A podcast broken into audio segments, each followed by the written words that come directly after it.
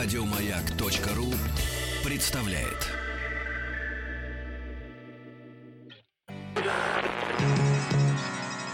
Министерство иностранных дел СССР. Правительство Республики Нагоня просит Советский Союз о срочном оказании экономической помощи. ТАСС уполномочен заявить. Дорогие товарищи, граждане, э, традиционная наша рубрика «ТАСС уполномочен заявить». Мы знакомимся с геополитическими раскладами. Ну, таким понятным языком э, Как знакомимся. Да, как можем, так и знакомимся. И для этого приглашаем экспертов, уважаемых, э, которые тоже на этом языке с нами стараются говорить. Хотя знают намного больше по теме. И сегодня у нас э, в студии Евгений Янович Сатановский. Евгений Янович, доброе утро. Салам алейкум, букертуф.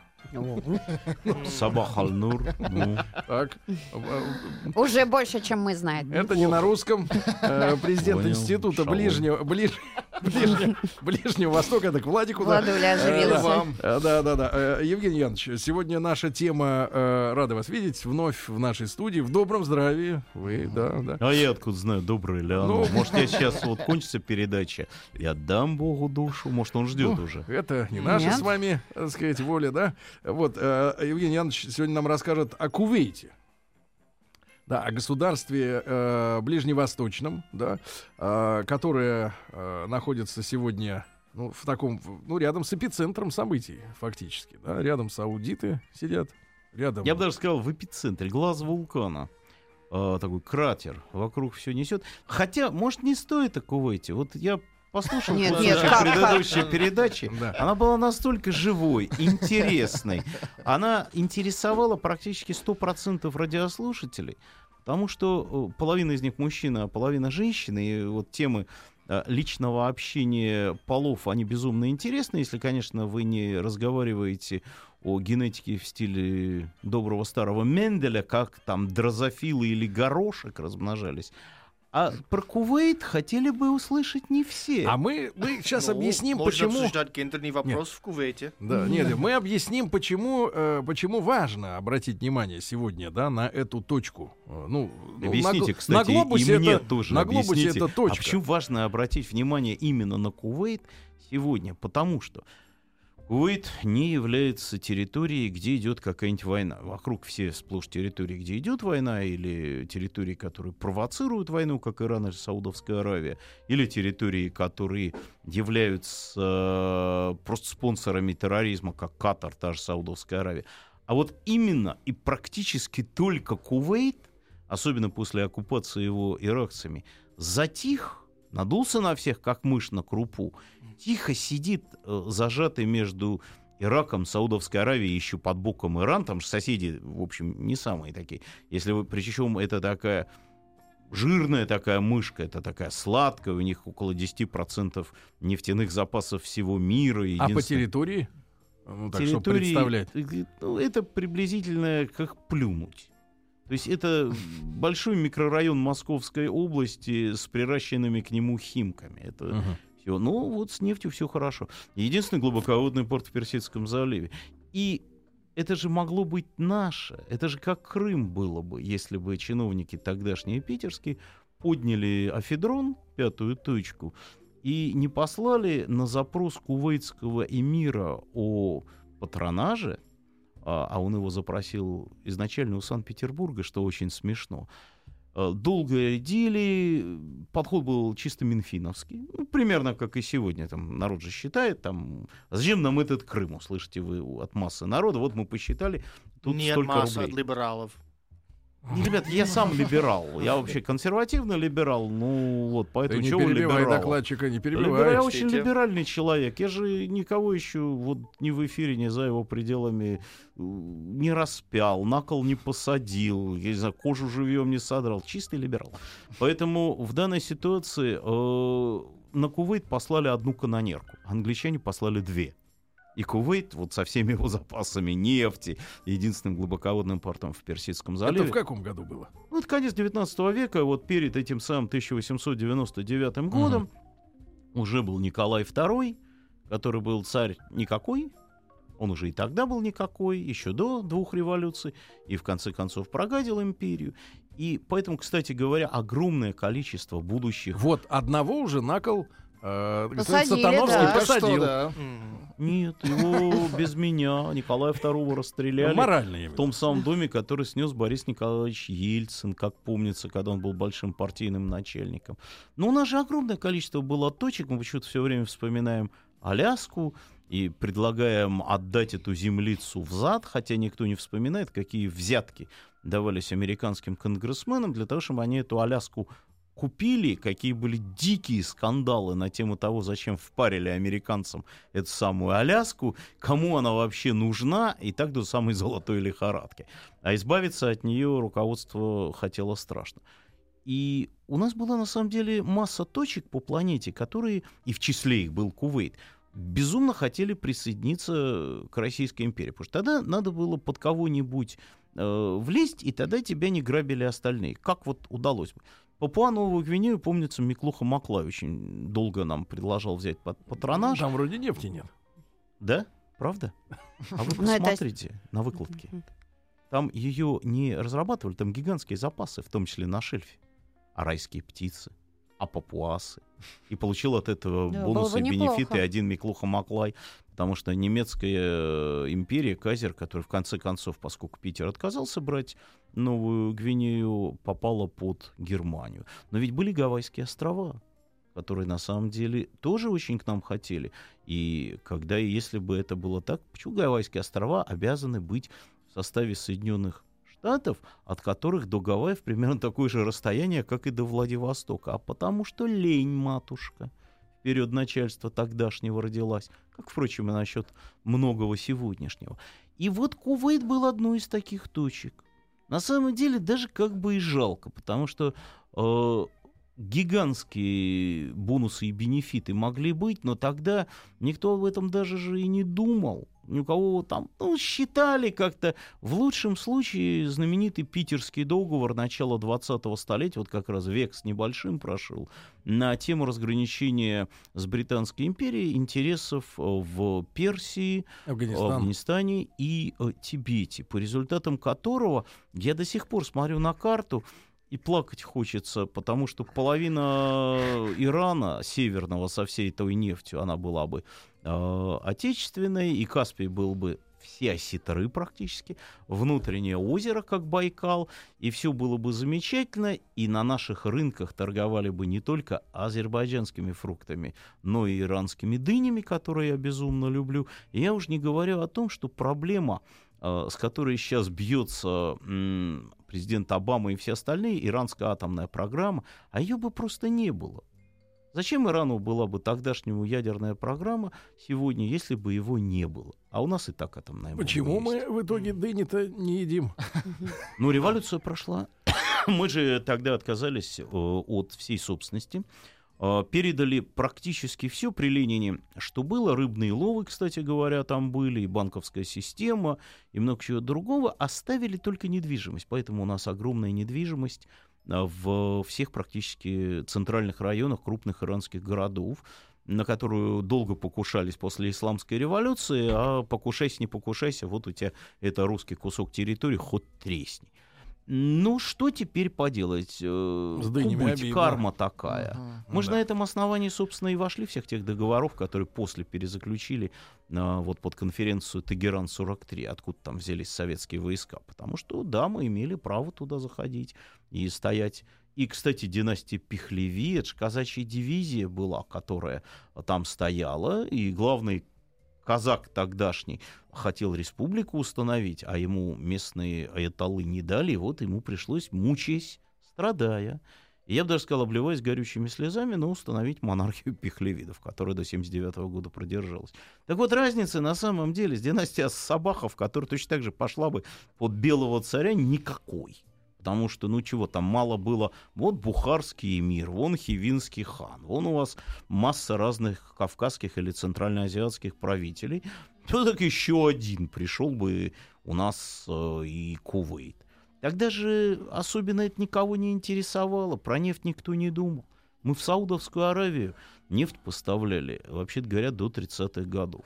Керосин из Баку же шел, пока в 1938-м Иосиф Виссарионович не сообщил, что нам нечего искать призрак коммунизма в песках Саудовской Аравии. Была знаменитая фраза.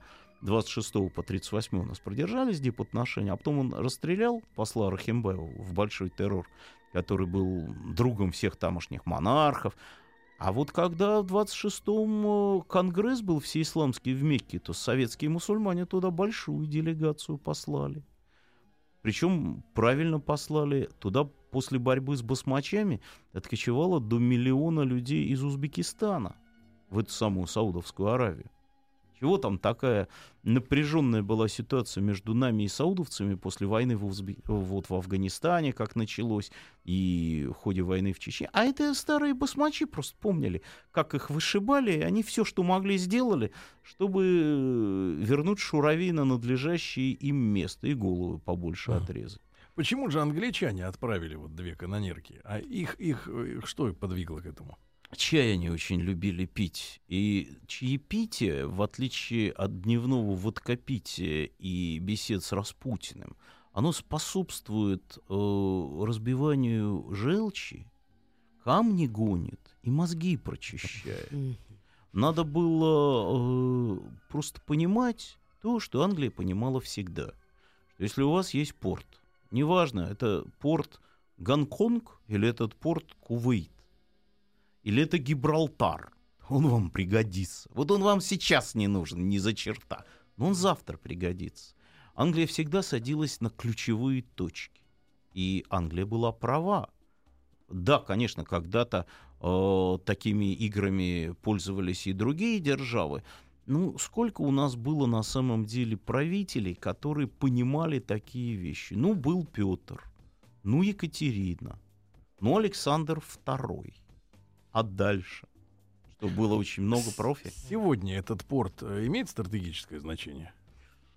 Ну, или или, сказать? или все-таки нефть э, главное, э, что чем А интересно? куда вам нефть нужна без порта?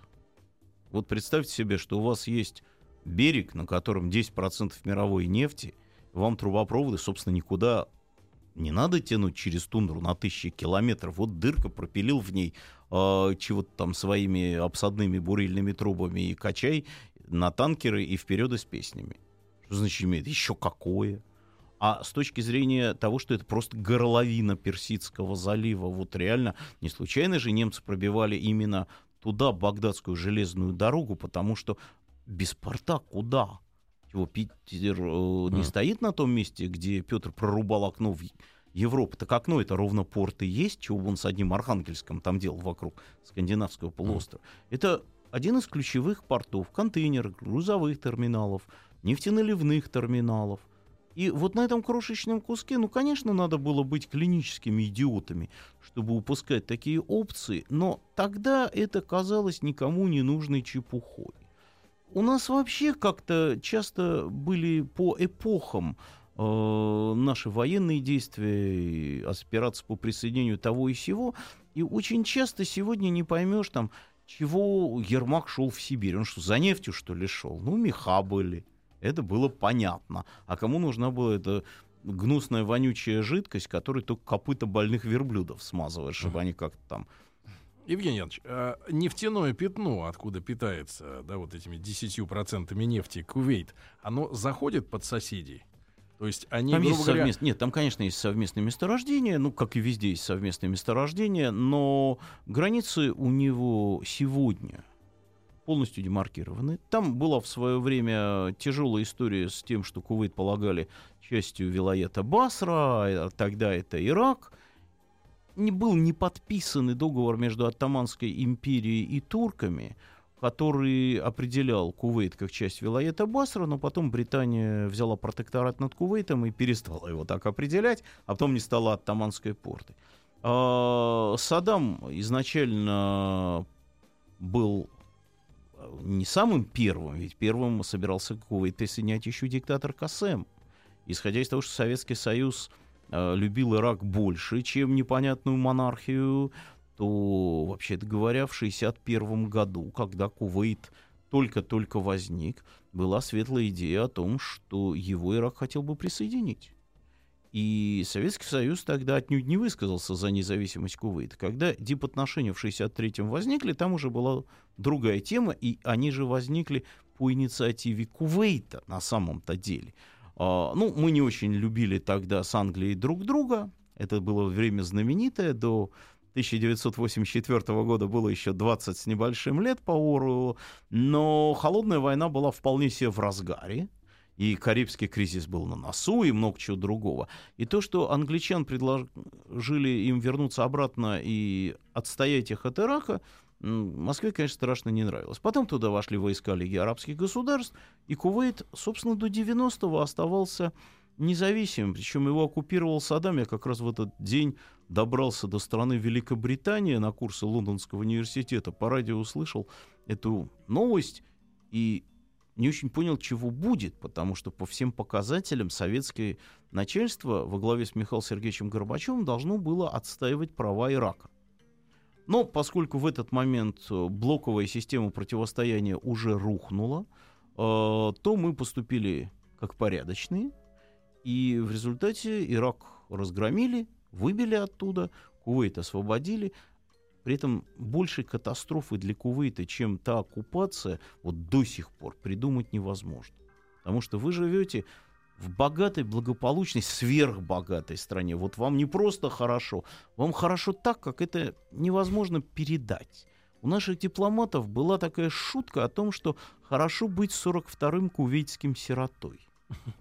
Потому что сирота подкидыш — это человек, которому государство дает все, образование, медицину, оно и так все, в общем, дает. Ну вот э, виллу построить за свой счет, естественно, Колым за девушку, если он э, пойдет жениться, или приданное большое, если девушка э, младенец, то вот получит все. Их было 41, а вот 42-м страстно желала быть большая толпа наших арабистов, шутка была хороша.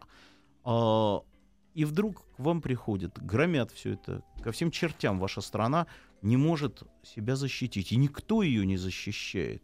Она мгновенно перестает существовать. Вас разрывают просто как курочку за лапки.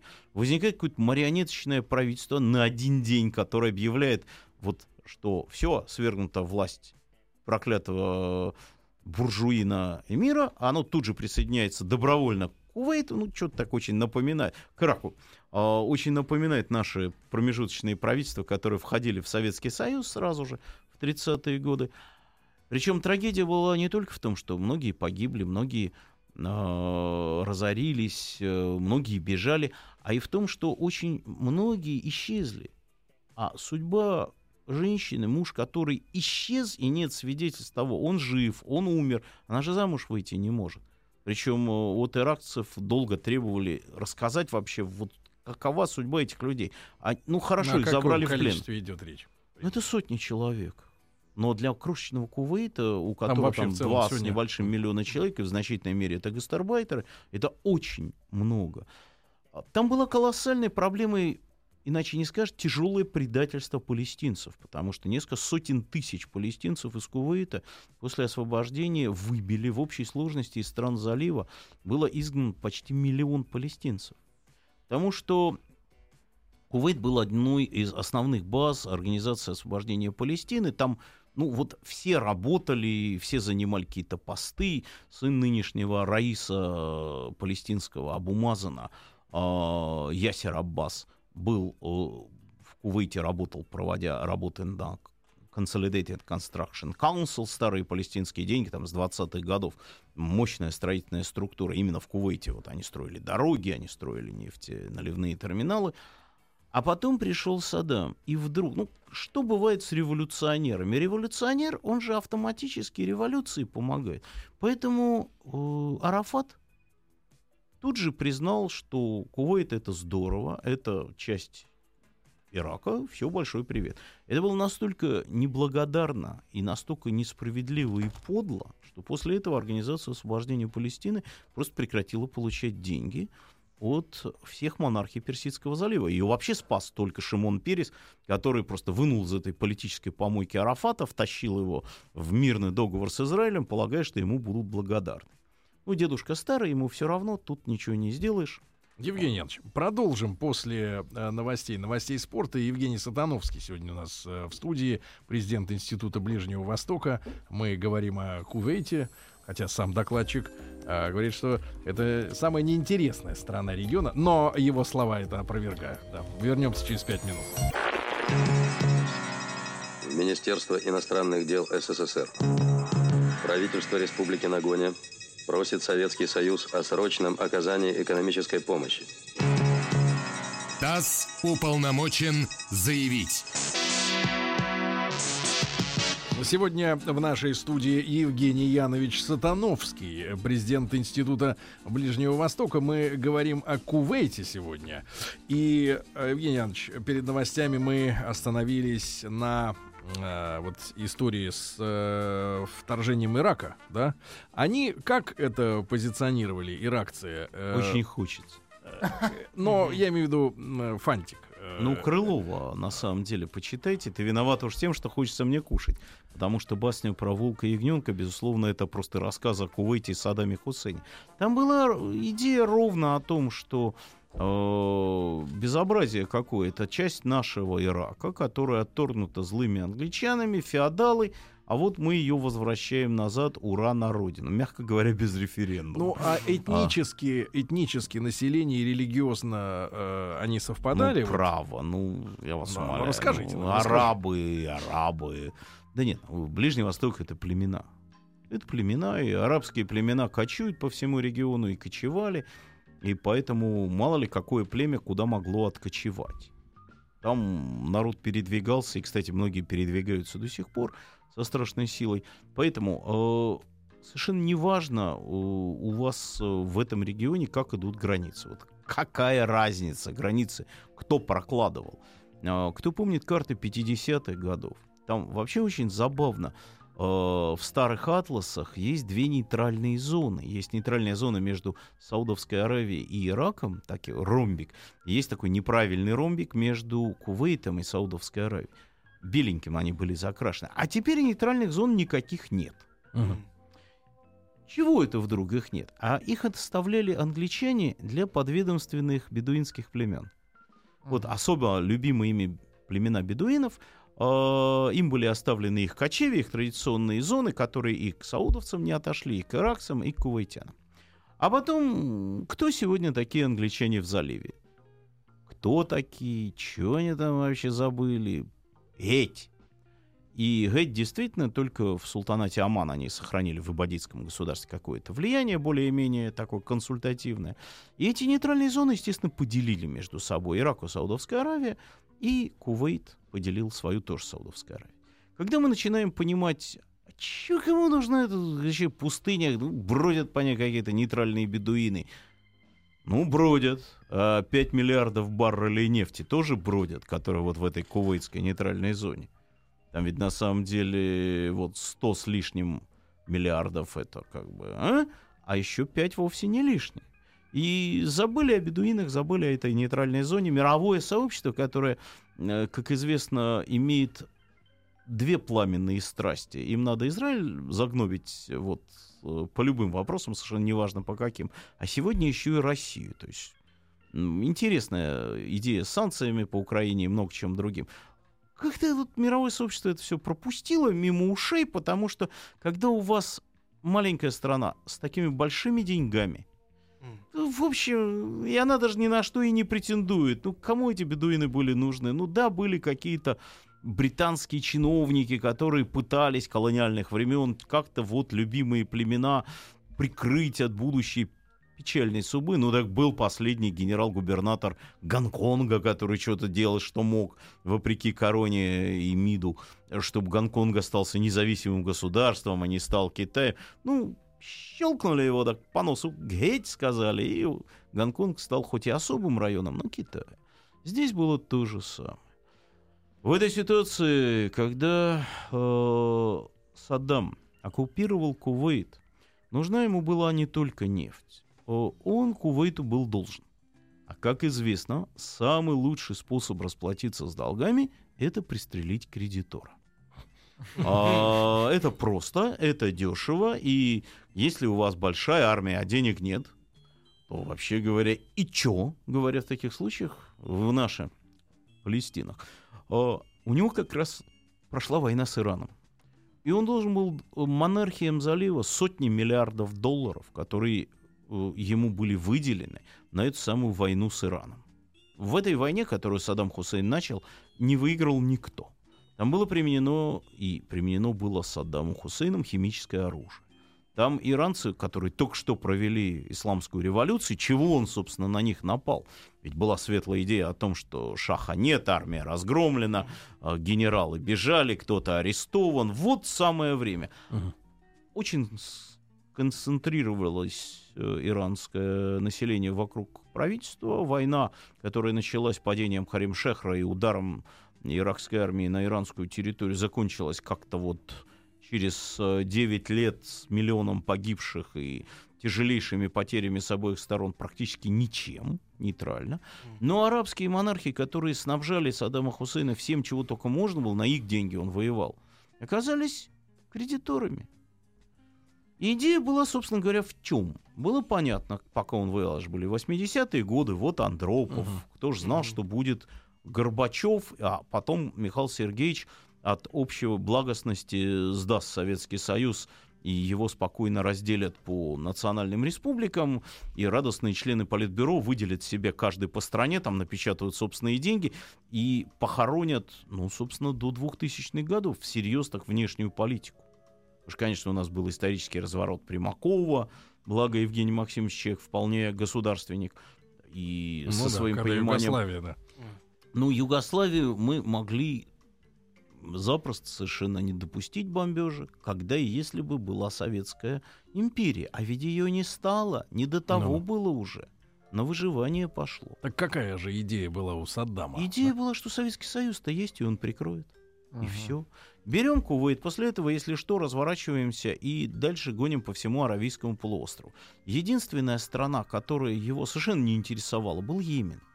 Потому что а в Йемене нет ничего, кроме голодных и злых йеменцев, водный дефицит, племена, оружие больше, чем население раза в три, а население больше, чем в Саудовской Аравии. И не случайно ведь одним из тех, кто поддержал оккупацию Кувейта, был Салех. Тогда еще вот бодрый Салех, который вот как раз он объединился, Северный Йемен завоевал фактически Южный. И тогда в арабском мире вот фактически было три силы, и там Судан был где-то далеко, из тех, кто был в игре. Мгм. Кто сказал, ну хорошо, мы очень нерадостно, но пожал плечами на эту тему король Иордании, потому что вот только соседнему с Ираком Иорданскому хашемитскому королевству, которое в случае необходимости просто не выдержало бы удара, зажатому между враждебными к нему государствами, а напомним, что все-таки Израиль был самым дружелюбным по отношению к Иордании, государством-соседом. А уж чего у него там было с Сирией, Ираком, где уничтожили двоюродного брата короля Хусейна в революцию 50-х годов и Саудовской Аравии, откуда, собственно, хашемитов выбили на север, это было отдельно. И зарабатывало королевство в значительной мере к тому времени на транзите на порт Акаба иракской нефти. Так что еще подкашивать себе экономику, ну точно оно не могло. А вторым был Арафат, который не страна, но личности и государства, ООП. А третьим был Йемен. Потому что понятно было, что сейчас Саддам ударит по всем этим разжиревшим монархиям залива. И тут-то Йемен решит все свои проблемы. И Ассир вернется, оккупированный еще в 20-е 30-е годы, йеменские территории с заидитским меньшинством, которые теперь провинция Саудовской Аравии. И, глядишь, еще и дадут, дадут поуправлять большим куском Саудовской Аравии, и много-много чего будет интересно. Этого не случилось, потому что Советский Союз не вмешался. Американцы за большие, надо сказать, деньги в основном уплатили операцию по освобождению а, Кувейта, Япония и Саудовская Аравия. Япония? А нефть откуда, простите? Удар по нефтяным ресурсам, по получению Японии нефти был колоссальный. Япония в значительной мере оплатила операцию наряду с аравийскими Буря монархиями пустыне, по да. деблокированию, конечно, Кувейта.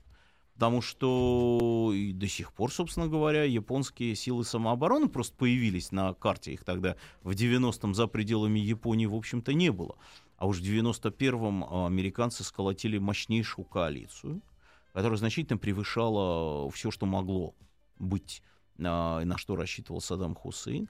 И из Кувейта э, иракских военных выбили. Впрочем, именно на этом началась история с противостоянием Аль-Каиды и Усамы бен Ладена Королевскому дому Саудовской Аравии. Потому что был беспрецедентно нарушен главный ваххабитский, салафитский принцип. Никаких неверных и никаких мунафиков, э, лицемеров, там вот, э, различных мусульман, других полков, а сирийская армия Э, вообще говоря, которая участвовала в операции, это же сплошные мунафики, там, алавит на алавите, которые признаны неверными, подлежащими смерти в Саудовской Аравии до сих пор. Так вот, э, Усам Бен Ладен предлагал, чтобы никаких западников и других нехороших людей не брали, а вот мы сейчас, маджахеды из Афганистана, переедем, как освободим от Саддама Хусейна нехорошего человека Кувейт. Саудовское руководство понимает, что это бред вызваны некоторым ощущением собственного величия, потому что, конечно, партизанская деятельность против Шурави на американские деньги в Афганистане, это все очень мило. А зачем, собственно говоря, рисковать собственным существованием, отдавая все в руки какого-то Бен Ладена? Поставила на Вашингтон. Операция была проведена, Саддам Хусейн был выбит с территории Ирака, не добит, в отличие от того, что требовали многие, Буш Э, старший понимал, чем все это кончится и какое будет э, в регионе столпотворение, когда исчезнет иракская прокладка в сэндвиче, где одна булочка Саудовская Аравия, а вторая Иран. А почему он боялся? Как, как, ну, чем это закончится? Почему uh, Буш uh, старший боялся? А он был анархия? бывшим директором ЦРУ, он был умный. Да. А, и он просто понимал, что если у вас есть две катастрофические силы. Это э, шиитский радикализм, оформленный в государственную машину.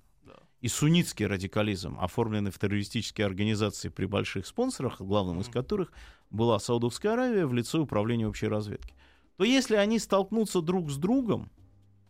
Грустно будет. Ну, это, знаете, как химические вещества, Но, с которые другой стороны, быть... ради интересов Америки, чем больше там войны, там, особенно друг между другом, тем лучше США.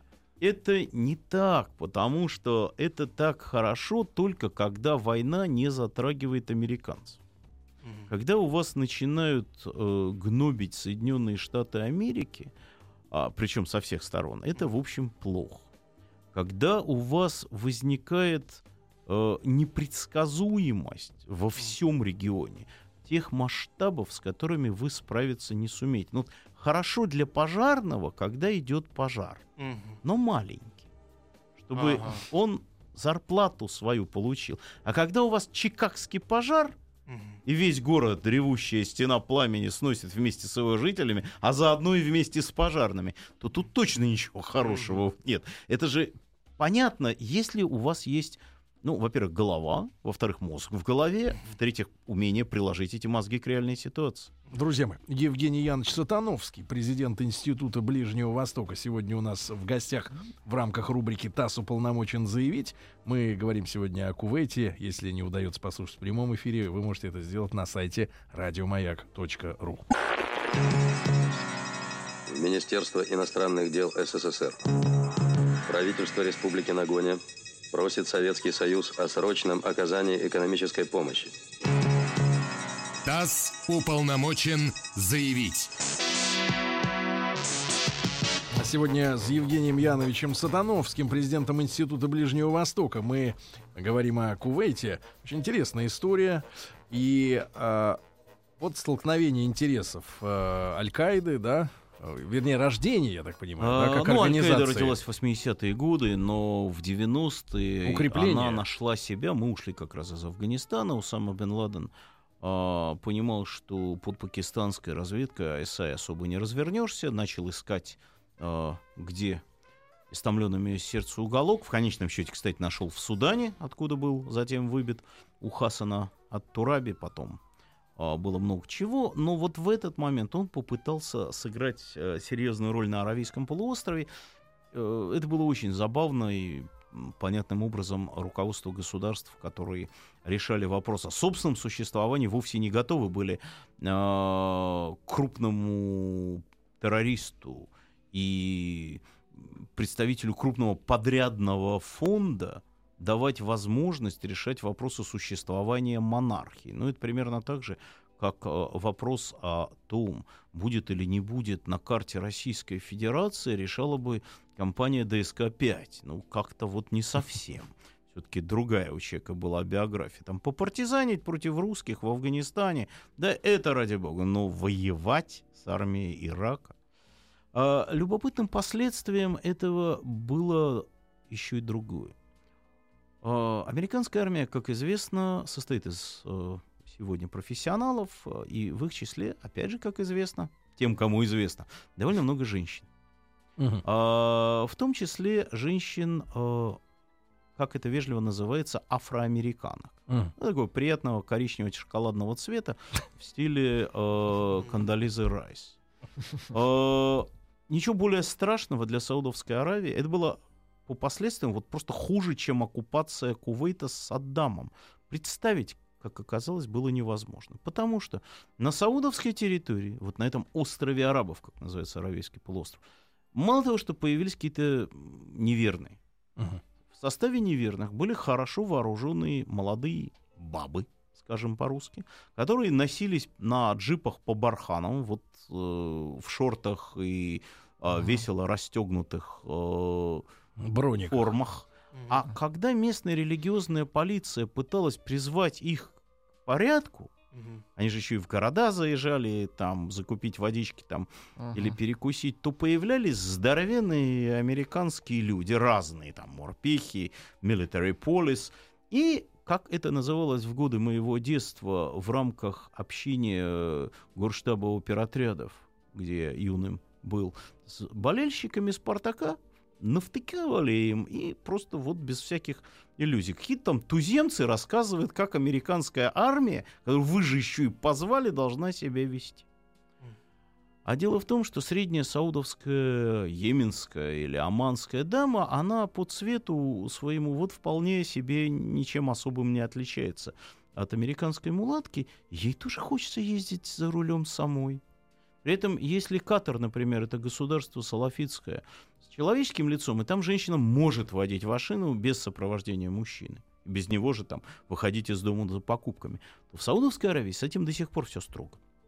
И там начались демонстрации женщин, которые требовали Да, разрешить им водить машину. Это было страшное. То есть не Сорвали снимать пломбу. абаю, не Уже они ходить на в шортах. демонстрацию Ну просто, да, они вышли на демонстрацию, там было несколько принцесс э, из правящего дома.